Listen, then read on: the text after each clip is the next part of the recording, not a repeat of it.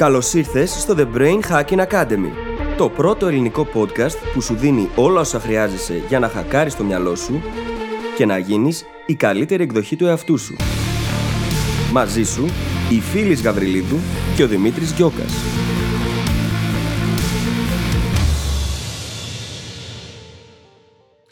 Γεια σου Brain Hacker και καλώς ήρθες σε ένα ακόμα επεισόδιο του The Brain Hacking Academy.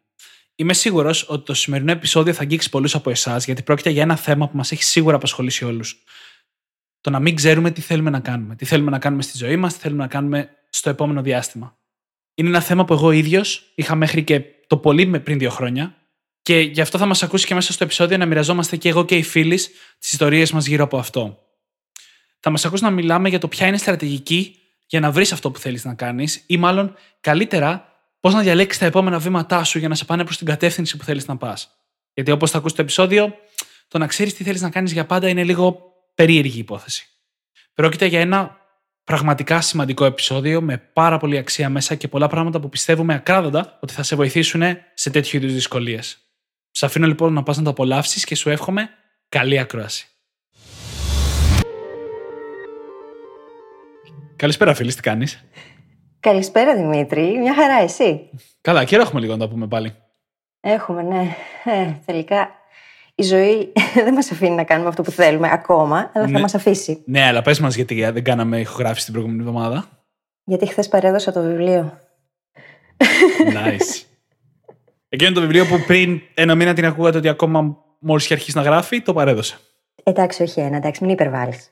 Δεν πειράζει. Πόσο; Δύο. Δύο μήνες είναι. Ήταν μέσα Ιανουαρίου όταν ξεκίνησα. Εντάξει. Άρα δύο μήνες, όπως είπαμε. Ναι, δύο-δυόμιση. Δύο, Ε, εντάξει. ναι, δύο, όντως. Wow. Και εγώ ακόμα δεν λέω ότι μπορώ να γράψω ένα βιβλίο σε δύο μήνες. Η αλήθεια είναι, Δημήτρη, ότι ούτε εγώ δεν περίμενα ότι θα το κάνω, αλλά έχουμε συζητήσει πώς λειτουργούν τα πλαίσια για το μυαλό, έτσι. Ναι. Και επειδή πάντα λειτουργούν άμα το εμπιστευτείς, νομίζω ότι ήταν άλλη μια απόδειξη γι' αυτό. Περισσότερο το κάνω για να το αποδείξω στον εαυτό μου, όχι σε κανέναν άλλον. Και γενικότερα βοηθάει όταν γράφεις, παραδείγματος χάρη, πάνω σε ένα αντικείμενο που ξέρεις καλά. Προφανώς βοηθάει στην ταχύτητα. Και οι πρώτερες γνώσεις, οι πρώτερες εμπειρίες, ξέρεις, όλα αυτά που ξέρεις για το αντικείμενο, όλη η συγγραφή που έχεις κάνει και έχει χτίσει τη δεξιότητα. Έτσι έγινε δυνατόν το να μπορέσεις να βγάλεις ένα βιβλίο σε δύο μήνες. Κάποιος που ξεκινάει από το μηδέν, μια χαρά βιβλίο θα μπορούσε να βγάλει, αλλά θα έπαιρνε παραπάνω από δύο μήνες. Σίγουρα έτσι είναι. Και αυτό έρχεται να κουμπώσει και λίγο με κάτι από αυτά που θα συζητήσουμε σήμερα, έτσι. Επειδή δεν το είπα. Το ξέρω. Μιλάμε για την εκθετική αύξηση της γνώσης σε σχέση με το τι θέλουμε να πετύχουμε. Μάλλον όχι, με, το, με αυτό που μας λένε πάρα πολλοί ακροατές μας στα emails που λαμβάνουμε. Ότι δεν ξέρουν τι θέλουν να κάνουν. Ναι. Και πώς το βρίσκεις αυτό το ρημάδι. Και το θεωρώ ίσως ένα από τα σημαντικότερα θέματα που θα καλύψουμε όσον αφορά το πόσο ο κόσμος δυσκολεύει. Μμ. Και είχα μια συζήτηση για το συγκεκριμένο ακριβώς θέμα, εκτενή συζήτηση μες στην προηγούμενη εβδομάδα με μια κοπέλα. Και ταυτόχρονα ήταν μία από τις πιο μεγάλες δυσκολίες και απορίες που έχω αντιμετωπίσει μέχρι και πριν δύο χρόνια. Ε. Δεν ήταν μόνο για σένα, ήταν και για μένα. Και νομίζω για όλους μας. Γιατί μας λένε όλοι ότι ακολούθησα την καρδιά σου, ακολούθησα το όνειρό σου, κάνε αυτό που θέλεις, κάνε αυτό που αγαπάς, αλλά δεν μας λέει κανείς πώς να το κάνουμε αυτό και πώς να το βρούμε. Και είναι ταξίδι, έτσι. Ναι. Δεν είναι ότι τώρα εμείς θα σας πούμε πώς να το κάνετε εσείς. Περισσότερο πρόκειται να μοιραστούμε μαζί σας τις δικές μας εμπειρίες, γιατί μέσα από αυτές πιστεύω ότι, και πιστεύουμε ότι θα πάρετε πολύ αξία και ίσως να βοηθηθείτε για να βρείτε αυτό το δικό σας ένα που θέλετε να κάνετε. Ναι, και νομίζω ότι μπορούμε να ξεκινήσουμε με τη βάση όλου του επεισοδίου, να την πούμε τώρα και να την αναλύσουμε αργότερα, η οποία είναι ότι είναι λάθος εξ αρχής αναζήτηση το να θέλεις να βρεις αυτή τη στιγμή τι είναι αυτό που θες να κάνεις στη ζωή σου και να το έχεις αυτό προαπαιτούμενο για να ξεκινήσεις. Ναι. Κάπου το είχαμε ξαναπεί, έτσι. Ότι... Νομίζω πως ναι. Στην, προ- στην προσωπική μας εμπειρία, σίγουρα αυτό ισχύει και για τους δύο. Πρώτα κάναμε πράξη και μετά βρήκαμε αυτό που θέλουμε να κάνουμε. Ναι. Στην ουσία το μονοπάτι αποκαλύφθηκε μπροστά μας, γιατί απλά ξεκινήσαμε από εκεί που ήμασταν. Και είχαμε πει πως το δικό σου 70% μπορεί να είναι το 100% κάποιου άλλου. Και γι' αυτό πρέπει να ξεκινάμε από εκεί που είμαστε πάντα. Αλλά τι σημαίνει αυτό ακριβώς, θα το συζητήσουμε πιο αναλυτικά σε λίγο. Μμμ. Ξέρεις, θέλω να πω εδώ πέρα μία από τις ατάκες οι οποίες μου έχουν αλλάξει πραγματικά τη ζωή. Ήτανε, είναι μια ατάκα για τη συγγραφή, αλλά εγώ τη μετέτρεψα αμέσως σε ατάκα για τη ζωή και όπως είπαμε, μου έχει αλλάξει τη ζωή. Και είναι ότι η ζωή είναι σαν την οδήγηση τη νύχτα. Βλέπεις μόνο όσο μακριά φτάνουν οι προβολή σου, αλλά και πάλι μπορείς να κάνεις όλο το ταξίδι. Τι ωραίο. Και, και έτσι είναι ακριβώς η ζωή και το τι θέλουμε να κάνουμε. Έτσι. Σημασία έχει να, να προσπαθήσεις να βρεις ποιο είναι το επόμενο σου βημα Μμμ. Αν ξέρεις αυτό, μπορείς να το κάνεις. Και μέχρι να, να το κάνεις, πιθανόν θα έχουν αποκαλυφθεί σε σένα νέες πληροφορίες. Εσύ πλέον θα είσαι ένας καινούριος εαυτός σου, θα είσαι μια καλύτερη εκδοχή του, γιατί θα έχεις εξελιχθεί λίγο ή πολύ αναλόγως με το γιατί συζητάμε, και θα μπορείς να πάρεις αποφάσεις εκ νέου. Είναι μεγάλο λάθος που κάνουμε, είναι ότι προσπαθούμε να πάρουμε αποφάσεις σήμερα γιατί θα κάνουμε σε 10 χρόνια. Δεν είναι δυνατόν. Αδύνατον είναι. Και νομίζω ότι μπορούμε εδώ να καταρρύψουμε και το μύθο ότι θα βρεις σήμερα αυτό που θες να κάνεις και θα θες να το κάνεις με την ίδια ένταση για τα επόμενα 40 χρόνια. Μμμ. Μένα αυτό μου ακούγεται τρομακτικό. Όχι, όχι μόνο δεν μου ακούγεται επιθυμητό, μου ακούγεται τρομακτικό. Για μένα αυτό ήταν πάντα τρομακτικό. Αν μου έλεγες δηλαδή, γενικά όταν μου έλεγες ότι θα έχεις μία δουλειά την οποία θα την κάνεις για 40 χρόνια, ήθελα να βάλω στον εαυτό μου φωτιά και να φύγω τρέχοντας στην Εγνατία. Πραγματικά δεν μπορούσα να το διανοηθώ. Γιατί το να προγραμματίζεις τώρα που είσαι μικρός, τα επόμενα 40 χρόνια και να εγκλωβίζεσαι σε αυτό που έχεις προγραμματίσει, ε, εμένα μου φαντάζει ο χειρότερος εφιάλτης. Δεν ξέρω πώς είναι για άλλους ανθρώπους. Και αν έχετε περάσει έστω ή βρίσκεστε τώρα σε μια περίοδο ταχύτητα της εξέλιξης, μπορεί να έχετε παρατηρήσει ότι μπορείς να εξελιχθείς μέσα σε ένα χρόνο τόσο πολύ που αυτά που βγάζαν νόημα σαν επιλογές πριν ένα χρόνο, σήμερα δεν βγάζουν. Σίγουρα αυτή είναι η δικιά μου περίπτωση και σίγουρα έχει περάσει και η φίλη από αυτό το στάδιο και βρίσκεται και σε αυτό το στάδιο, έτσι. Είμαι συνέχεια σε αυτό το στάδιο. Συνέχεια. Και είναι καλό το να είμαστε προσαρμοστικοί και να επιτρέπουμε στον εαυτό μας να αλλάξει γνώμη.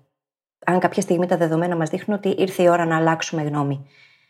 Το να μένουμε φιξαρισμένοι σε έναν ε, περιοριστικό τρόπο σκέψης επειδή αυτό αποφασίσαμε πριν πέντε χρόνια να κάνουμε, στην ουσία μπορεί να μας βλάψει πάρα πολύ, να μην μας αφήσει να πάμε μπροστά, να κάνουμε εκείνα που θέλουμε πραγματικά τη στιγμή που τα θέλουμε. Μμμ. Το θέμα είναι πώς φτάνεις να βρεις αυτό το επόμενο βήμα, πώς καταλήγεις ότι αυτό είναι το επόμενο βήμα, γιατί; Κοίτα, θα, θα πω τώρα την δικιά μου ιστορία με το συγκεκριμένο θέμα. Έχω πασχίσει αρκετά με αυτό στο παρελθόν. Παραδείγματος χάρη, από όταν είχα να διαλέξω πανεπιστήμιο, μέχρι και τη μέρα που έκανα το μηχανογραφικό, ήμουνα πάρα πολύ διχασμένος ανάμεσα στο αν θέλω να πάω για μηχανικός, για, για υπολογιστές βασικά, ή αν θέλω να πάω οικονομικά. Μέχρι και τη μέρα που έκανα το, το μηχανογραφικό. Εκείνη τη μέρα αποφάσισα. Πρακτικά, στην ανάγκη δηλαδή. Μμμ. Και σαν ευρύτεροι τομείς, συνέχισαν να με απασχολούν σαν δίλημα για πολλά χρόνια στη συνέχεια. Μέχρι που έφτασα όταν δούλευα στη Microsoft να μιλάω σε ξεχωριστές συζητήσεις με δύο ξεχωριστούς μέντορες και να τους λέω αυτό που με δυσκολεύει περισσότερο αυτή τη στιγμή είναι ότι θέλω να κάνω στη ζωή μου. Θέλω να δώσω έμφαση στο προγραμματισμό. Θέλω να συνεχίσω έτσι στο πιο business περιβάλλον. Και η απάντηση και των δύο ήταν διάλεξε κάτι κάτω για 6 μήνες και δες. Μμμ. Το οποίο πρακτικά είναι πάρα πολύ καλή συμβουλή στη βάση της. Και πιθανότατα είναι ένα μεγάλο. Είναι, ξέρεις, το zoom και τη δικιά μας συμβουλή σήμερα σε αυτό το επεισόδιο. Αυτό που συνέβαινε όμως τότε, και γι' αυτό με ενδιαφέρει πολύ να το πω, είναι ότι δεν μου φαίνονταν τότε ως μια συμβουλή που με έπιθε, που μου έλυνε Μμμ. το πρόβλημα. Και άφησα για κάποιο καιρό στη συνέχεια αυτό το δίλημα να με τυραννάει, ενώ στην πραγματικότητα ο λόγος που δεν μπορούσα να πιάσω κάποιο και να το συνεχίσω ήταν η αναβλητικότητα. Μμμ. Και είναι τρομερό πόσα διαφορετικά προβλήματα ή δυσκολίες που αντιμετωπίζουμε μπαίνουν μέσα και δυσκολεύουν μια τόσο σημαντική απόφαση. Εμένα ήρθε η αναβλητικότητα, δεν ήθελα στην πραγματικότητα να δεσμευτώ σε κάτι για 6 μήνες και να το κάνω εντατικά. Οπότε έλεγα δεν μπορώ να αποφασίσω. Μμμ. Το οποίο έχει όμως άλλες επιπτώσεις στην αυτοπεποίθησή μας, στη στοχοθεσία μας, στις συνήθειές μας. Εγώ θα σου πω και το άλλο για να συμπληρώσω αυτό που λες. Δεν μπορούμε να ξέρουμε πάντα πού θα μας οδηγήσει αυτό που κάνουμε εκείνη τη στιγμή που το κάνουμε. Αλλά κοιτώντας προς τα πίσω εγώ αυτή τη στιγμή, συνειδητοποιώ ότι όλα όσα έχω κάνει στη ζωή μου, όλα όσα έχω κάνει, ακόμα και το να δουλέψω σε μια εταιρεία, σε μια δουλειά που εμένα, σαν ιδιοσυγκρασία προσωπικότητα, δεν μου τέριαζε καθόλου και δεν μπορούσα να ανταπεξέλθω, με βοήθησε πάρα πολύ στο να δω πώς λειτουργεί όλο αυτό το πράγμα από μέσα να καταλάβω τώρα, με όλα αυτά που ξέρω, πώς μπορώ να βοηθήσω ανθρώπους που βρίσκονται στην ίδια κατάσταση και να κάνω αυτή τη στιγμή τέτοια σεμινάρια. Αλλά αν δεν το είχα βιώσει, δεν θα μπορούσα τώρα να το κάνω με την ίδια ευκολία και να μπορώ να καταλάβω πραγματικά και να ενσυναισθανθώ όλα τα προβλήματα που μπορεί να έχει κανείς σε αυτή τη θέση. Και το λέω γιατί πολλές φορές μπορεί να επιλέξουμε να κάνουμε για ένα εξάμενο κάτι το οποίο τελικά να μην μας αρέσει, αλλά στην πορεία θα δούμε ότι τίποτα δεν πάει χαμένο. Τίποτα απολύτως δεν πάει χαμένο. Όλα αυτά συνθέτουν αυτό που είμαστε κάθε δεδομένη στιγμή και μας οδηγούν εκεί που θέλουμε να πάμε, ακόμα και αν όταν τα κάναμε δεν μας άρεσαν. Και έχουμε μιλήσει για αυτό στο παρελθόν, στο, για την εκθετική αύξηση της γνώσης και τη μεταφερσιμότητα της γνώσης. Ένα παράδειγμα που έχω δει σε τουλάχιστον δύο άτομα στη ζωή μου είναι ότι δοκιμάσαν τον προγραμματισμό σαν ένα αντικείμενο και οι δύο μετά από δικιά μου προτροπή και δεν το συνεχίσανε ως το κύριο τους αντικείμενο, αλλά μέσα στα, στο άμεσα επόμενο διάστημα τους χρειάστηκε στον έναν τον βοήθησε να βρει δουλειά, στον άλλον τον βοήθησε να, να φτιάξει προϊόν, ας πούμε, για την επιχείρησή του. Mm-hmm. Και είναι, είναι τρομερό όταν το σκέφτεσαι. Δηλαδή, δοκιμάσαν ένα αντικείμενο το οποίο δεν θέλουν να συνεχίσουν, ε, αλλά τους έδωσε νοητικά μοντέλα και γνώσεις και τη δυνατότητα να πούνε ότι ξέρουν κάποια πράγματα γι' αυτό. Ακόμα και το φαίνεστε μερικές φορές είναι χρήσιμο, αν θες π.χ. να βρεις δουλειά. Mm-hmm.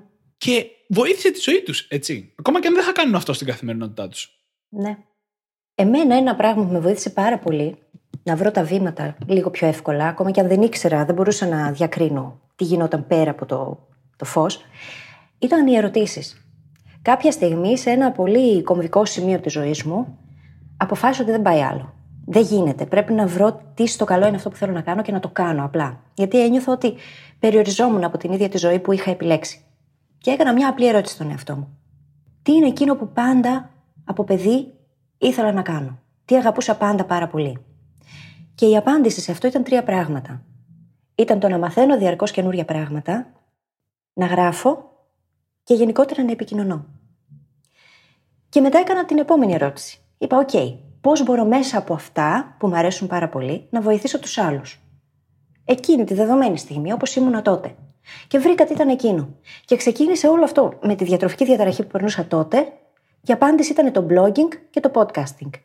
Και απλά ξεκίνησα με αυτά. Δεν είχα ιδέα που θα φτάσει. Και τότε νόμιζα ότι αυτό θα ήταν το μονοπάτι. Ότι με αυτά θα ασχοληθώ. Απλά ξεκίνησα όμως. Και τελικά ήταν το καλύτερο δώρο που έκανα στον εαυτό μου. Γιατί ξεκίνησα και όλο αυτό με οδήγησε σε αυτό που κάνουμε αυτή τη στιγμή. Και σε ένα, και σε ένα σωρό άλλα πράγματα. είναι, είναι, είναι, και είναι τρομερό το. Αυτό ήταν αυτό που σε οδήγησε να ξεκινήσεις, αλλά τα πράγματα που έμαθες και έκανες, ειδικά τον πρώτο καιρό αφού ξεκίνησες, είναι ίσως ακόμα πιο σημαντικά. Ναι. Όταν ξεκίνησες το blogging, όλα τα σημεία που έμαθες, να, να κάθεσαι να γράφεις, να βρεις το στυλ σου, να βρεις το υλικό, να αποφασίσει θέματα, να, να προμοτάρει το υλικό σου, όλα αυτά, ας πούμε, είναι, είναι γνώση ζωής. Μπορεί τώρα να σε πάρει κάποιος να σε βάλει σε μια τελείως διαφορετική κατάσταση και αυτά θα τα κουβαλάς μαζί σου. Και αυτό το είναι... σκεφτόμουν πρόσφατα ότι θα μπορούσα να δουλέψω αυτή τη στιγμή με, με αυτές τις δεξιότητες σε οποιαδήποτε εταιρεία. Σε αυτό το τομέα. Σε οποιαδήποτε και... Δεν είναι μόνο αυτό. Το πρώτο μου βιβλίο τον ονειρό κόσμο, όταν τον έγραφα, είχα στο μυαλό μου μια ατάκα. Την οποία πλέον είμαι σίγουρη ότι ο μεγάλος με αυτό, ο τωρινός, την έλεγε από κάπου μακριά στο μέλλον στο μικρότερο με αυτό. Και ήταν η εξής, ότι τα παιδιά είναι σοφά και κανένας δεν τα ακούει. Και ήταν ακριβώς αυτές οι ερωτήσεις που δεν είχα κάνει ποτέ στον εαυτό μου. Τι ήθελα πάντα να κάνω από παιδί, τι απολάμβανα να κάνω. Και βρήκα αυτά τα πράγματα και άφησα μετά τη δημιουργικότητά μου να με καθοδηγήσει.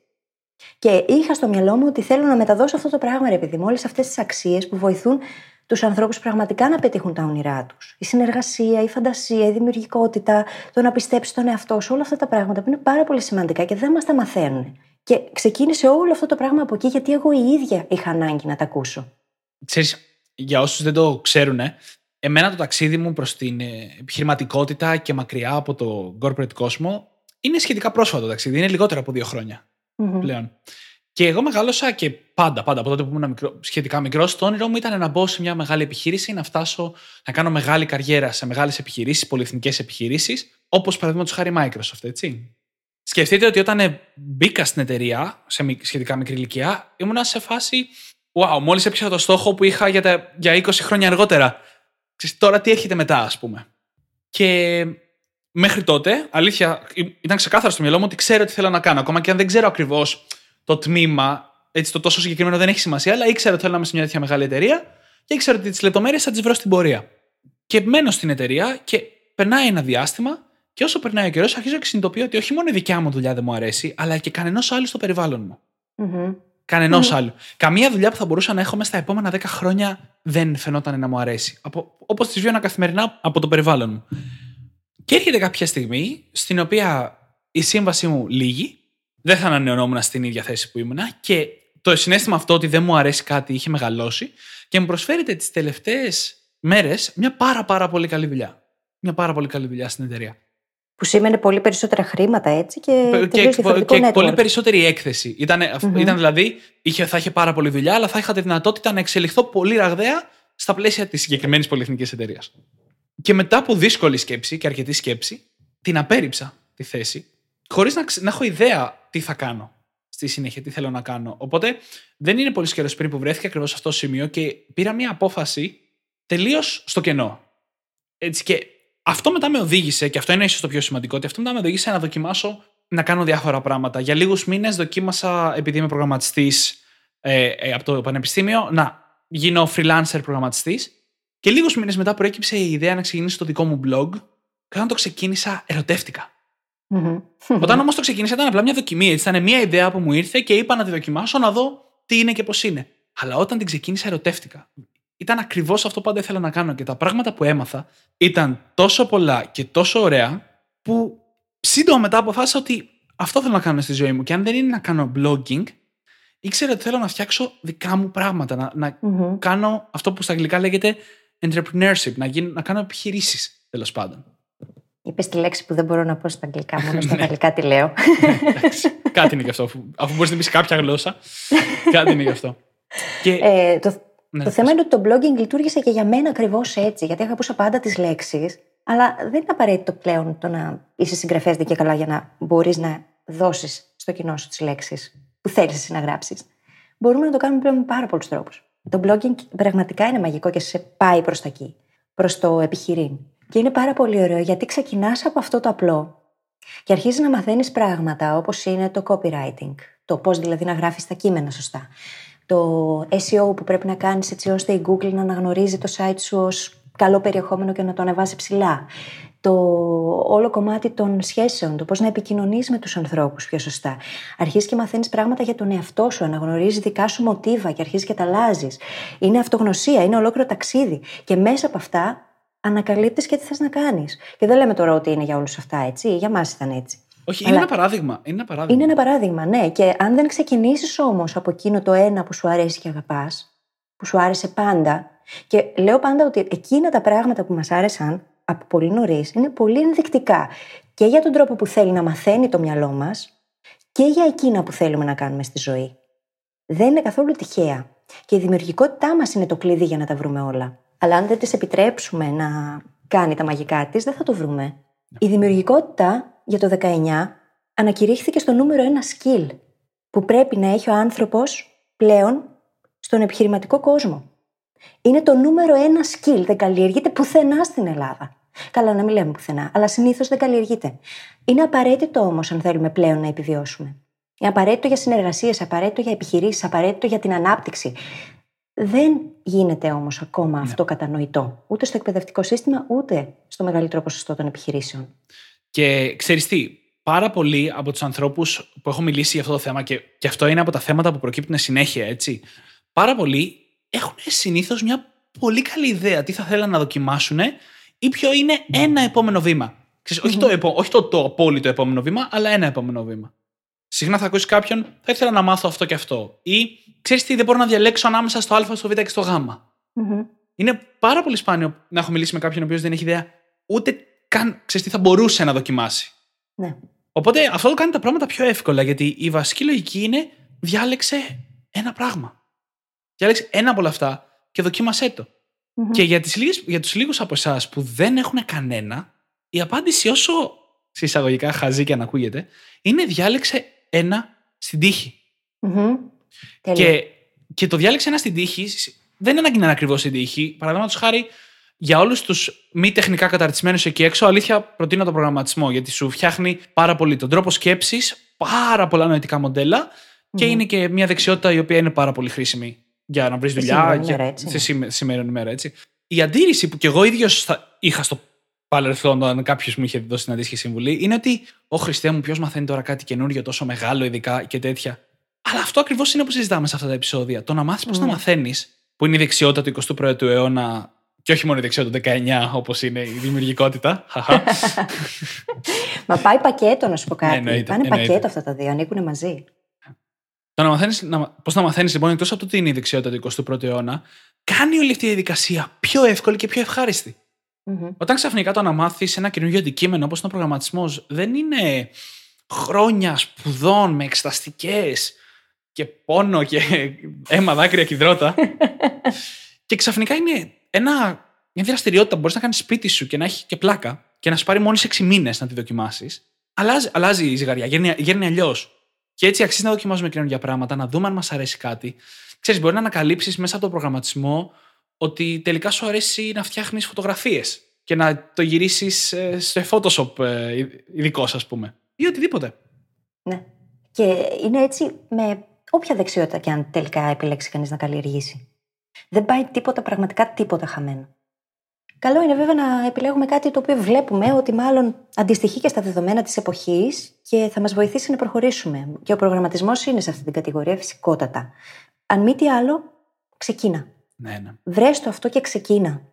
Και θα σε καθοδηγήσει μετά. Δηλαδή, μέσα σε αυτό μπορεί να βρεις τελικά εκείνο το άλλο που δεν μπορούσες να βρεις χωρίς αυτό. Α πούμε, ο Κέν Ρόμπινσον, σε ένα από τα βιβλία του, αναφέρει ένα πολύ ωραίο παράδειγμα μιας ε, πρωταθλήτριας μπιλιάρδου. Παγκόσμιας πρωταθλήτριας. Η οποία στο σχολείο, στη γεωμετρία, ήταν σκράπα. Δεν το είχε με τίποτα. Και κάποια στιγμή, στην εφηβεία της, νομίζω, βρέθηκε μέσα σε ένα μπιλιαρδάδικο και έπαιξε για πρώτη φορά μπιλιάρδο. Και εκείνη τη στιγμή έκαναν τα πάντα μέσα στο μυαλό της κλικ. Και συνειδητοποίησε πως το μπιλιάρδο είναι γεωμετρία. Και ξαφνικά από εκεί που ήταν σκράπα και δεν ήθελε καθόλου να ασχοληθεί με αυτό το αντικείμενο, έγινε η καλύτερη που θα μπορούσε να γίνει. Και μετά κατέληξε να γίνει και πρωταθλήτρια παγκόσμια στο μπιλιάρδο. Ακριβώς γιατί καλλιέργησε αυτά τα δύο skills, τα οποία ε, ίσως και φαινομενικά να είναι άσχετα. Γιατί λες γεωμετρία τώρα μπιλιάρδο, αλλά άμα κάτσεις και το σκεφτείς, ναι, είναι η γεωμετρία μπιλιάρδο και το μπιλιάρδο γεωμετρία. Οπότε αυτό το πράγμα τη βοήθησε. Και μέσα από κάτι άσχετο ανακάλυψε ένα πάθος που είχε πάντα, αλλά δεν είχε βρει το λόγο για να το μετατρέψει σε πάθος. Ένα από τα πολλά παραδείγματα, έτσι. Υπάρχουν πάρα πολλά. Πάρα πολλά. Από πολύ επιτυχημένους ανθρώπους στον πλανήτη. Και αυτό, και αυτό μου δίνει τη, ξέρεις, το, την πάσα ας πούμε, να πούμε ότι δεν πρέπει να φοβόμαστε πράγματα στα οποία στο παρελθόν έχουμε πει όχι, εκτός αν είμαστε 100% σίγουροι ότι δεν μας ενδιαφέρει. Γιατί πολλές φορές στο παρελθόν έχουμε πει όχι σε πράγματα γιατί είχαμε λιγότερα νοητικά μοντέλα και μας φαινόταν κάτι βουνό, ή γιατί δεν ξέραμε τον τρόπο να το δουλέψουμε και να το μάθουμε, οπότε μας φαινόταν βουνό. Αλλά πιθανότατα σήμερα δεν ισχύει το ίδιο. Έχουμε μάθει πολλά καινούργια πράγματα. Έχουμε μάθει πώς να μαθαίνουμε. Και συνεπώς η δυναμική έχει αλλάξει. Τα κριτήρια επιλογής έχουν αλλάξει. Ναι. Και οι συνθήκες. Έτσι είναι. Και κάθε ένα από αυτά είναι stepping stone, έτσι. Αφήνεις το μονοπάτι να σε πάει. Δεν το πηγαίνεις εσύ, γιατί δεν ξέρεις εκ των πραγμάτων, δεν μπορείς να ξέρεις πού θα καταλήξεις.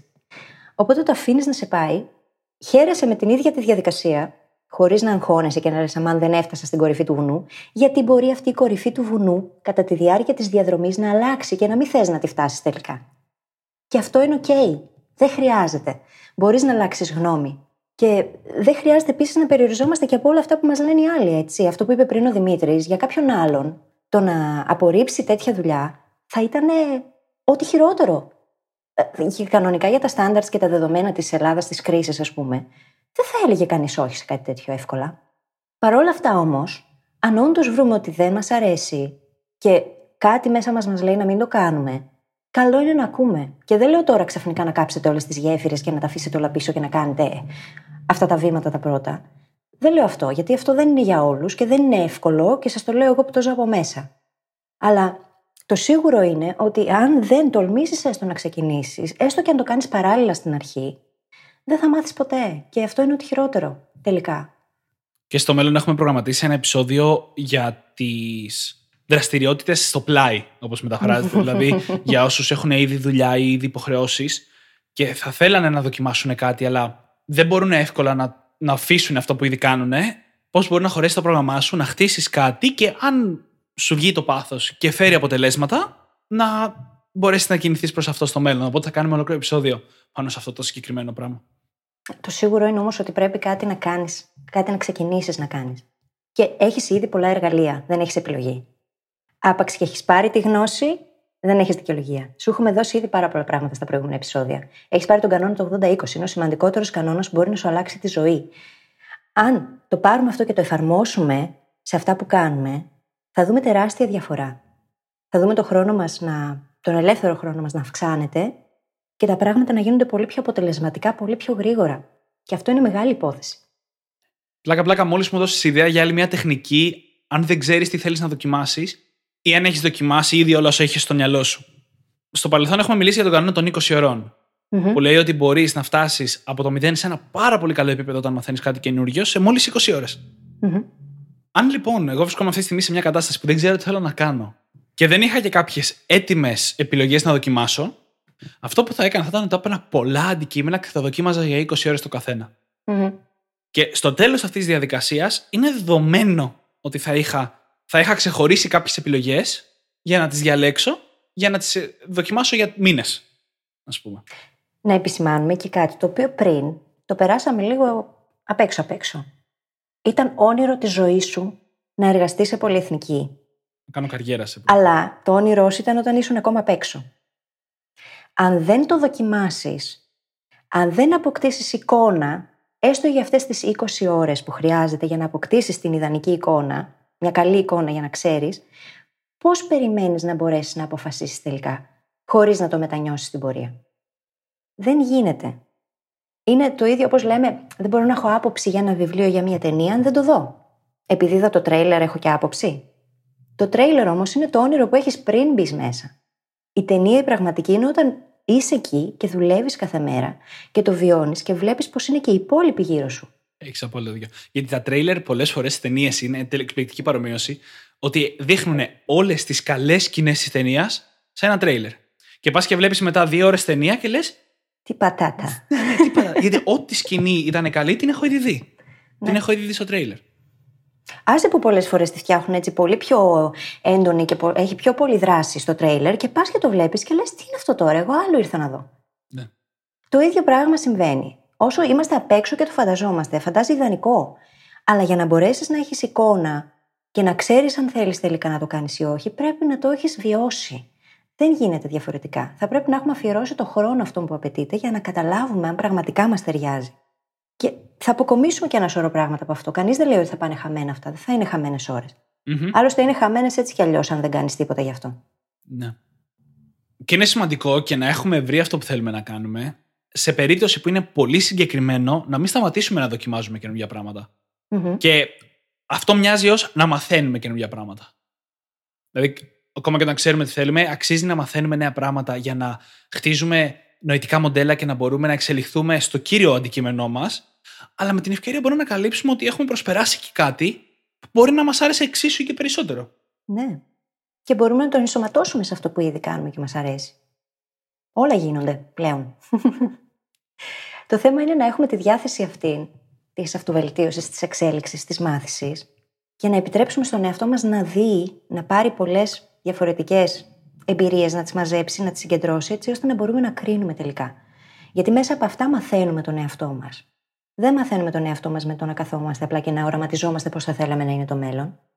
Μαθαίνουμε τον εαυτό μας όταν μπαίνουμε μέσα στο παιχνίδι, κάνουμε πράγματα, έτσι ώστε να δούμε, εμένα μου πάει αυτό, εγώ μπορώ να τα απεξέλθω, το έχω, δεν το έχω, γιατί, τι είναι εκείνο που με ενοχλεί σε αυτό; Μπορώ να το κάνω για πολλά χρόνια, αν όχι, τι άλλο μπορώ να κάνω; Δεν θα μπορέσουμε να απαντήσουμε σε αυτές τις ερωτήσεις αν δεν είμαστε μέσα στο παιχνίδι. Ξέρεις, όλη αυτή η συζήτηση μου βγάζει πάρα πολύ κάτι που έχει πει και ο Καβάφης, ότι η σημασία έχει το ταξίδι, όχι ο προορισμός. Ναι. Και το βλέπεις αυτό ακόμα και σε ανθρώπους που θέτουν μεγάλους στόχους και τους πιάνουν και πολύ συχνά αμέσως μετά απλά θέτουν τον επόμενο. Μμμ. Γιατί όλη η απόλαυση είναι, σ- είναι στο ταξίδι. Ναι. Έτσι, και, και αυτό είναι εδώ και το θέμα, ότι αν δεν ξέρεις τι θέλεις, είσαι ξεκάθαρα μέσα στο ταξίδι. Μμμ. Και το μόνο που έχεις να διαλέξεις είναι τα, το επόμενο ή τα επόμενα βήματά σου. ας πούμε. Ναι. Ακριβώς. Δηλαδή, βλέπουμε πολλές φορές την επιτυχία άλλων ανθρώπων και νομίζουμε ότι έγινε μία νυχτή, δεν ξέρω κι εγώ τι. Αλλά η αλήθεια είναι ότι ζήσαν ακριβώς το ίδιο ταξίδι και εκείνοι, το ταξίδι του ήρωα το λεγόμενο. Ξεκινάς σε μια αναζήτηση στο άγνωστο, χωρίς να έχεις ελπίδα. ή έχοντας ελάχιστες ελπίδες. Αλλά συνεχίζεις, απλά συνεχίζεις, δεν σταματάς. Και με τον καιρό σκοτώνεις τους δράκους, σώζεις τις πριγκίπισε και φτάνεις εκεί που είναι να πας. Αλλά αν δεν ξεκινήσεις το ταξίδι ευθύς εξ αρχής, δεν θα μάθεις ποτέ. Τι θα γινόταν αν ο Φρόντο δεν ξεκινούσε; Αχ, αναφορά στο Lord of the Rings. Αχ. Τι να κάνω; Τι θα γινόταν αν ο Λουκ Skywalker δεν ξεκινούσε ποτέ να μαθαίνει; Δεν αποφάσισε ότι θέλει να γίνει Τζεντάι. Δεν ερχόταν όλο αυτό στο πεδίο του. Τι θα γινόταν αν δεν το κάναμε αυτό όλη στη ζωή μας; Από φόβο. Ή επειδή δεν ξέρουμε απλά. Κανείς από αυτούς δεν ήξερε. Και αυτή τώρα είναι. OK, okay, είναι αναφορές σε φανταστικούς χαρακτήρες. Αλλά το ίδιο πράγμα που είναι βγαλμένο από τη ζωή το περνάνε κάθε μέρα εκατομμύρια άνθρωποι. Είναι ακριβώς το ίδιο. Και νομίζω εδώ θέλω να σπάσουμε μία από τις μεγαλύτερες αντιρρήσεις που εγώ είχα στο παρελθόν. Ξέρεις, αυτό το θέμα είναι πολύ προσωπικό γιατί έχω βρεθεί ακριβώς στην άλλη πλευρά.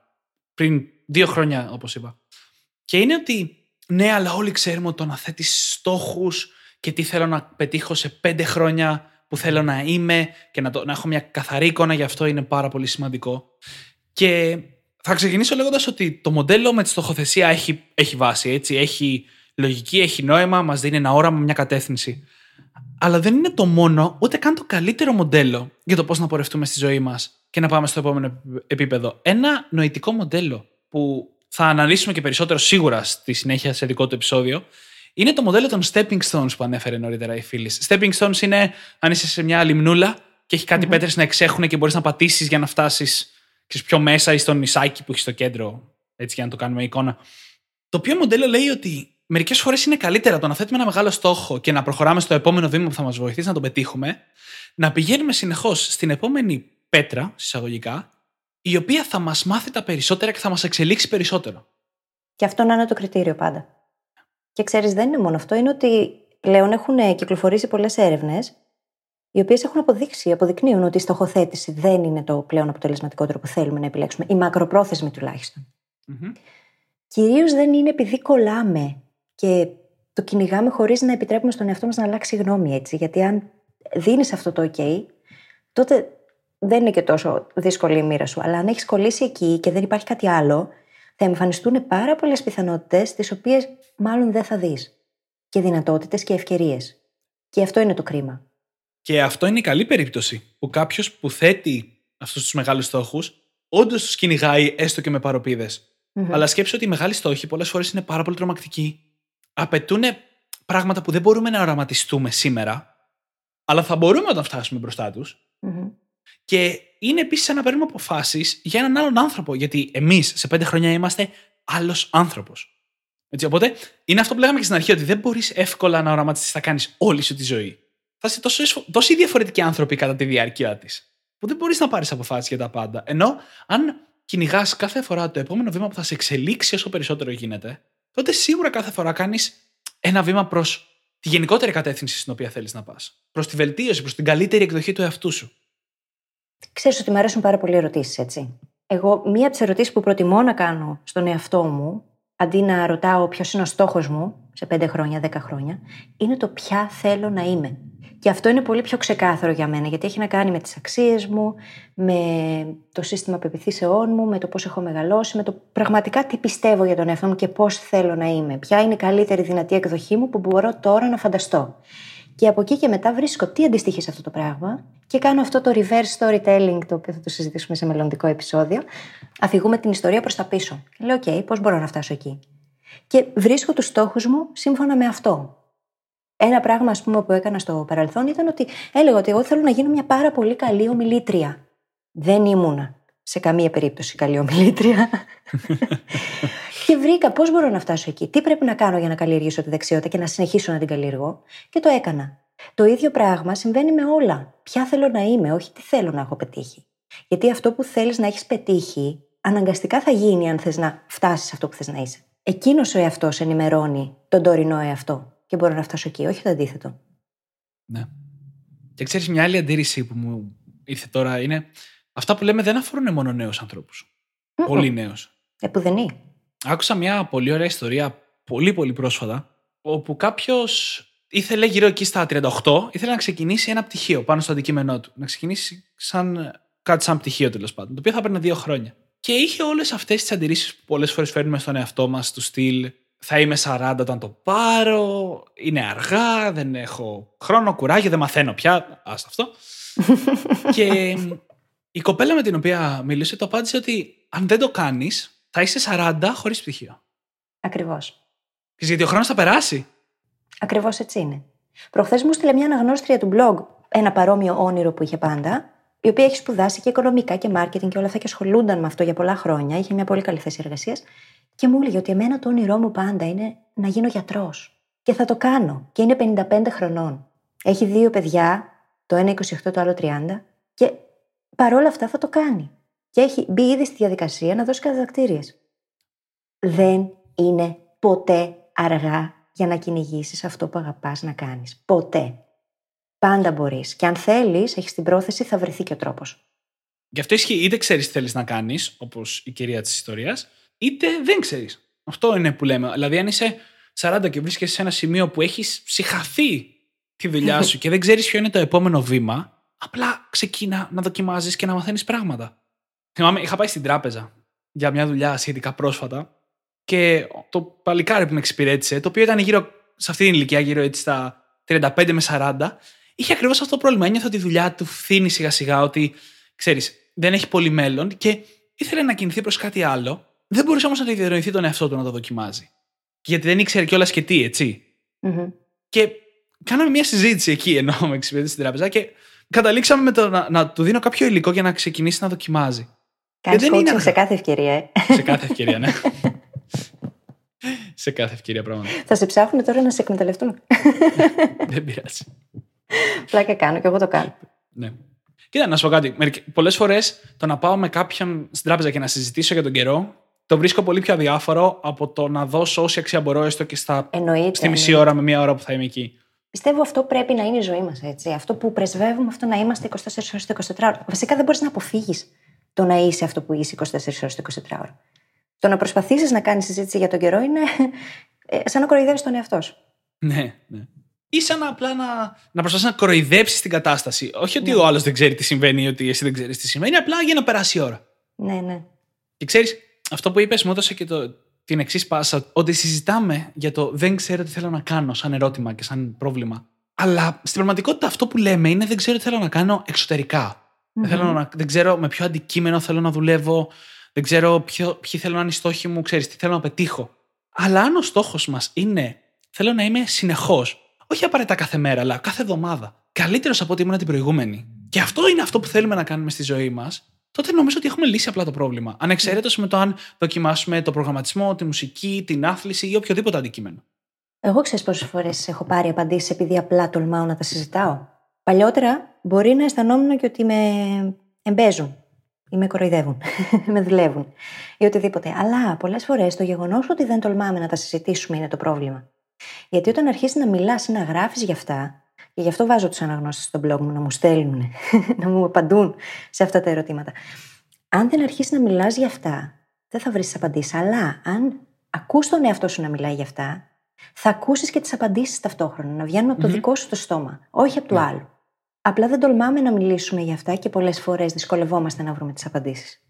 Ναι, γιατί η φίλη έστειλε πολύ πρόσφατα ένα email, ένα φανταστικό email, το οποίο είχε τον τίτλο Ποιο είναι το όνειρό σου; Και σκέψτε το λίγο σαν ερώτηση για σένα που μας ακούς αυτή τη στιγμή. Τι συναισθήματα σου δημιουργεί και τι προβληματισμούς. Έτσι, και το να κάτσεις να απαντήσεις σε αυτή την ερώτηση, ακόμα και αν δεν έχεις συγκεκριμένη απάντηση, το όνειρό μου είναι αυτό, θα βγάλει αυτό που είπαμε νωρίτερα. Θα ήθελα να δοκιμάσω αυτό και αυτό, ή το όνειρό μου είναι ανάμεσα στο Α, στο Β και στο Γ. Ναι. Και έχεις έτοιμη την απάντησή σου μόλις πεις αυτό. Ναι. Και επίσης, μόλις ορίσει τα προβλήματα που σε εμποδίζουν να το πετύχεις αυτό, έχεις κάνει το 50% της δουλειάς, που είναι η επίγνωση. Ακριβώς. Και αυτό ήταν ο στόχος του email. Γιατί μετά ήταν σαν να άνοιξε το κουτάκι της Πανδώρας. Υπάρχουν άνθρωποι που μου απαντούν μετά από σκέψεις τριών-τεσσάρων ημερών, γιατί το είχαν στο μυαλό τους και το δουλεύανε. Είναι πολύ σημαντικό. Και επίσης είναι σημαντικό να ακούμε τους άλλους έτσι. Γιατί πολλές φορές αυτά που οι άλλοι μας λένε είναι πράγματα που πρέπει να ακούσουμε εμείς και ίσως να εγείρουν ερωτήματα μέσα μας για τον εαυτό μας που δεν είχαμε κάνει νωρίτερα. Και αυτό όλο το πράγμα είναι. Δεν ξέρω. Γι' αυτό το λόγο η επικοινωνία είναι η πιο σημαντική ανάγκη των ανθρώπων. Η επικοινωνία και η επαφή. Και η αλληλεπίδραση. Γιατί μαθαίνουμε ένας από τον άλλον. Η ζωή είναι πολύ μικρή για να μάθουμε μόνο από τα δικά μας λάθη. Ή μόνο από τα δικά μας όνειρα, μόνο από τις δικές μας εμπειρίες. Είναι ωραίο να υπάρχει αυτή η ανταλλαγή και το μοίρασμα. Και το φαινόμενο που πολύ συχνά έχουμε απορρίσει γιατί μπορούμε να δώσουμε τόσο καλές συμβουλές, αλλά δεν μπορούμε να τις ακολουθήσουμε, βασίζεται σε ακριβώς αυτό. Δεν είναι το ίδιο εύκολο να αφαιρέσεις όλα τα πέπλα και να πάρεις σωστές αποφάσεις για τον εαυτό σου. Χρειάζεσαι να το κάνεις σε συνέργεια με κάποιον άλλον πολλές φορές. Ναι, γιατί εμείς έχουμε τυφλά σημεία, θέλουμε δεν θέλουμε. Οι άλλοι όμως πολλές φορές μας βοηθούν να τα αποκαλύψουμε και να δούμε εκεί που δεν μπορούσαμε να δούμε. Και γι' αυτό το λόγο το θέμα του Mastermind αποτελεί ένα από τα πολύ σημαντικά επεισόδια που θα γίνουν στο μέλλον. Γιατί για μας αυτό λειτουργεί πάρα πολύ αποτελεσματικά, μας γλιτώνει πάρα πολύ χρόνο. Ναι. Το, το mastermind, το coaching, το mentoring είναι πράγματα που μπορούν να μας γλιτώσουν χρόνια ολόκληρα αναζήτησης και δεν είναι ακόμα στην κουλτούρα μας στην Ελλάδα. Αλλά είναι πάρα πολύ σημαντικά αν θέλουμε να φτάσουμε πολύ πιο γρήγορα εκεί που θέλουμε και να χακάρουμε το σύστημα. Και εδώ κολλάει και το γεγονός ότι πολλές φορές είμαστε το μέσο, ο μέσος όρος των πέντε ανθρώπων με τον οποίο περνάμε τον περισσότερο χρόνο. Και αυτό είναι επεισόδιο. Πολλά από αυτά που έχουμε πει ότι είναι επεισόδια, να ξέρετε, δεν το ξέραμε ότι είναι επεισόδια πριν από αυτό το επεισόδιο. Προκύψανε πάνω στη συζήτηση. ναι. ναι. Να τα σημειώσουμε, μην τα ξεχάσουμε. Ε, δεν νομίζω να τα ξεχάσω. Ξέρεις τι παθαίνω εγώ με αυτά έτσι. Μια χαρά. Ωραίο. Έχει καταχωρηθεί. Είναι, είναι, είμαστε λοιπόν ο μέσος όρος αυτών των ανθρώπων και όταν έχουμε ανθρώπους με τους οποίους μπορούμε να πάμε μπρος και πίσω ιδέες, να μας πούνε ευθέω, κοίτα να δεις αυτό που σκέφτεσαι δεν στέκει. Αυτό που έχεις θέσει για στόχο έχει σοβαρά προβλήματα. Έχει, είναι στημένο σε κινούμενη άμμο. Mm-hmm. Όσο δυσάρεστο και αν είναι εκείνη τη στιγμή, μπορεί να είναι ακριβώς αυτό που χρειαζόμαστε για να γλιτώσουμε μέρες, μήνες, χρόνια προσπάθειας προς τη λάθος κατεύθυνση. Και σε όλο αυτό βασίζεται και η δική μας συνεργασία, έτσι. Γι' αυτό το λόγο είναι τόσο επιτυχημένη και τόσο καλή και ισορροπημένη. Δεν θέλω να ευλογήσω τα γένια μας, αλλά αντικειμενικά και αυτό θα γίνει επεισόδιο κάποια στιγμή στο μέλλον. Γιατί δεν έχουμε μάθει να θέτουμε τα ground rules, τους βασικούς κανόνες, έτσι ώστε να μπορούμε να έχουμε αποτελεσματικές συνεργασίες με τους άλλους, χωρίς να υπάρχει ανταγωνισμός, χωρίς να δημιουργούνται προβλήματα και τριγμοί. Δεν το έχουμε μάθει ούτε και αυτό. Και είναι πολύ σημαντικό κομμάτι της ζωής μας όμως, γιατί είναι το εν τρίτο της η αλληλεπίδραση που έχουμε με τους άλλους ανθρώπους. Mm-hmm. Είναι πολύ σημαντικό mm-hmm. πράγμα. Και παραπάνω έτσι. Και μην ξεχνάτε κάτι που πολλές φορές νιώθω ότι γίνεται παρεξήγηση. Το να μαθαίνεις πώς να μαθαίνεις δεν είναι μια δεξιότητα που αφορά αποκλειστικά το να μαθαίνεις μόνος σου. Μόνος στο σπίτι, χωρίς καμία άλλη συμμετοχή. Είναι, εφαρμόζεται εξίσου όταν θέλεις να μάθεις μαζί με άλλους ανθρώπους, είτε αυτοί είναι δάσκαλοι, είτε είναι συμμαθητές, να το πούμε έτσι. Εφαρμόζεται ακριβώς το ίδιο. Είναι μια φιλοσοφία, μια σειρά από τεχνικές στην πραγματικότητα, η οποία εφαρμόζεται παντού. Και γι' αυτό είναι και τόσο σημαντική. Ναι. Και είναι, είναι σημαντική γιατί σου δίνει δυνατότητα να μάθεις μόνος σου όταν σου λείπουν τα μέσα, όταν δεν έχεις λεφτά να έχεις έναν δάσκαλο, παραδείγματος χάρη, έναν coach, ένα mentor ακόμα περισσότερο. Αλλά είναι ταυτόχρονα και αυτό που πρέπει να χρησιμοποιήσεις σε οποιαδήποτε κατάσταση εξέλιξης και εκμάθησης. Mm-hmm. Και ξέρεις, δεν είναι απλά γνωστικά εκείνα ή δεξιότητες απαραίτητα. Είναι και άλλα πράγματα. Ακόμα και η ενσυναίσθηση πιστεύω ότι είναι δεξιότητα που μπορούμε να καλλιεργήσουμε. Ακόμα και η συναισθηματική νοημοσύνη. Ε, το να μπορέσουμε να επικοινωνήσουμε καλύτερα με τους άλλους. Το να μάθουμε να ακούμε, να συγκεντρωνόμαστε, να εστιάζουμε. Και αυτά είναι δεξιότητες που καλλιεργούνται και υπάγονται στο μαθαίνω πώς να μαθαίνω. Δεν έχει να κάνει όλο αυτό που συζητάμε εδώ πέρα μόνο με το γνωστικό κομμάτι και με το κομμάτι των δεξιοτήτων που είναι απαραίτητα για δουλειά ή πανεπιστήμιο ή δεν ξέρω και εγώ τι. Είναι πολλά εκείνα τα πράγματα που μπαίνουν σε αυτή την κατηγορία για να μην πω τα περισσότερα στη ζωή. Ακόμα και το να μάθω πώς να κοιμάμαι. ναι, ναι. Όλα αυτά τα πράγματα είναι πράγματα που υπάγονται στο μαθαίνω πώ να μαθαίνω. Και ναι. είναι νοητικά μοντέλα αυτά τα οποία σας μεταφέρουμε, τα οποία μπορούν να απλοποιήσουν τα πάντα. Μπορούν να απλοποιήσουν τη ζωή μας. Μέχρι και την αυτογνωσία και την αυτοβελτίωσή μας. Και σε πολλούς που μπορεί να έχουν πιο λιμένο το επαγγελματικό πρόβλημα του τι θέλω να κάνω, η, η ερώτηση αυτή στρέφεται πάρα πολύ προς προσωπικές συνήθειες mm. που θα μας εξελίξουν. Άνθρωποι επιλέγουν να αφιερώσουν χρόνο να μάθουν διαλογισμό. Ναι. Με δάσκαλο, μόνοι τους, να, να κάνουν την εξάσκηση. Άνθρωποι αφιερώνουν χρόνο στο να μάθουν πώς να κάνουν καλύτερη διατροφή, ας πούμε. Mm-hmm. Το οποίο συνδυάζεται εύκολα, ωραία και με τη δεξιότητα της μαγειρικής, η οποία για τους περισσότερους δεν θα χρησιμοποιηθεί επαγγελματικά, αλλά θα χρησιμοποιηθεί για καλύτερο επίπεδο ζωής περισσότερη ναι. χαρά στην καθημερινότητα. Και έχουμε πει πόσο σημαντική είναι η χαρά, έτσι. Σκέψου, πριν από τρεις εβδομάδες περίπου ήμουνα σε ένα σεμινάριο το οποίο είχε αντικείμενο τις διοικητικές ικανότητες. Και ένα από τα πράγματα που μας ρώτησε η, η συγγήτρια ήταν το πώς αξιολογούμε τον εαυτό μας σε, σε σχέση με την παραγωγικότητά μας. Εγώ φυσικά από το 1 έως 10 έβαλα 11. και το ίδιο έκανε και ο διπλανός μου. Ναι, γελάμε, αλλά έτσι είναι. Ε, λοιπόν, Ε, το ίδιο έκανε και ο διπλανός μου. Και μετά, στην ανάλυση της συζήτησης, είπε ότι είμαι στο 11 στη δουλειά. Αλλά στην υπόλοιπη ζωή όχι. Και εκεί είναι το πρόβλημα πολλές φορές. Γιατί, οκ, το να είσαι στη δουλειά. Στο βαθμό που πιστεύεις ότι είσαι, αλλά η παραγωγικότητα δεν είναι κάτι το οποίο έχει εφαρμογή μόνο στη δουλειά μας. Γιατί θέλουμε να έχουμε χρόνο για να ζούμε κιόλας. Και χωρίς αυτόν, ό,τι άλλο και να κάνουμε θα υπολειτουργεί. Θέλουμε, δεν θέλουμε. Αν δεν έχουμε χρόνο να δούμε τους φίλους μας, τη σχέση μας, τους ε, συγγενείς μας, τους ανθρώπους που είναι πολύ κοντά μας και τους αγαπάμε, υπολοιπόμαστε σε κάτι πολύ ουσιώδες στη ζωή. Οπότε δεν έχει να κάνει μόνο με τα skills τα οποία χρειαζόμαστε για Ναι. τον επαγγελματικό τομέα. Έχει να κάνει με τα πάντα. Και είναι, θα το πω ίσως λίγο πιο δυνατά ακόμα από το είπε η φίλη. Ο χρόνος αυτός δεν είναι μόνο σημαντικός, είναι και απαραίτητος για να έχεις την καλύτερη απόδοση σε οτιδήποτε άλλο κάνεις. Μμμ, μμμ. Εγώ που πριν λίγο καιρό συζητάγαμε για το πώς είχα κουραστεί πάρα πολύ και το είχα παρακάνει, δεν είχα χρόνο για ξεκούραση και αυτό με έκανε υπολειτουργώ στα πάντα. Χθες, μάλιστα, μίλαγα με κάποιον, ο οποίος έχει εσυχαθεί το επιχειρηματικό περιβάλλον των μεγάλων επιχειρήσεων. Ήταν πολιτής και μάλιστα του είχαν πει στα αγγλικά, θα το πω χαρακτηριστικά και θα το μεταφράσω μετά, ότι Are you a houseman or a salesman? Wow. Του είχαν πει. Του είχαν πει δηλαδή, είσαι, άνθρω... είσαι άνθρωπος του σπιτιού ή είσαι πολιτής. Λες και τα- αυτά τα δύο πρέπει να είναι αμοιβαίω αποκλειόμενα. Το να είσαι Ναι. δηλαδή επαγγελματίας και να αφιερώνει χρόνο στην οικογένειά σου και στα τρία σου παιδιά είναι έγκλημα. Δημήτρη, αυτή είναι η κουλτούρα που επικρατεί αυτή τη στιγμή. Στο μεγαλύτερο μέρος του πλανήτη. Δυστυχώς. Νομίζουμε ότι το ένα αποκλείει το άλλο. Ναι. Δεν όμως. Και, και για, ακόμα και για αυτούς που βρίσκονται σε περιβάλλοντα που το περιβάλλον θεωρεί ότι αποκλείονται, τότε και πάλι έχεις τη δυνατότητα να το προσπεράσεις αυτό. Αν εκμεταλλευτείς τα τρικ παραγωγικότητας και έχεις την ξεκούραση της ζωής σου κανονικά, ανεξαιρέτως με το τι σου λένε και καταφέρεις να βγάζεις περισσότερη δουλειά σε λιγότερο χρόνο, θα μπορέσεις να, εσύ να τα συνδυάσεις και τα δύο, έστω, έστω και ελαφρώς κρυφά σε ένα περιβάλλον που δεν το εκτιμάει. Ναι, Αλλά γίνεται. Δεν είναι ότι δεν γίνεται. Τα περισσότερα πράγματα γίνονται.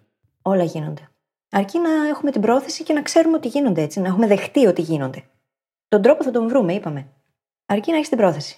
Αλλά νομίζω ότι η πρόθεσή μας σε αυτό το σημείο θα πρέπει να είναι να κλείσουμε το επεισόδιο. ναι, νομίζω κι εγώ.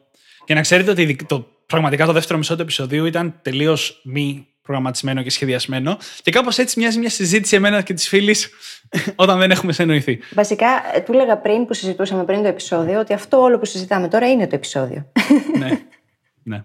Έτσι συζητάγαμε λίγο την οπτική μας γωνία. Ίσως κάποια στιγμή να το κάνουμε και με άλλον τρόπο. Και να αφήσουμε και το κοινό να συμμετέχει. Κάποια στιγμή, λέω, όχι τώρα ακόμα.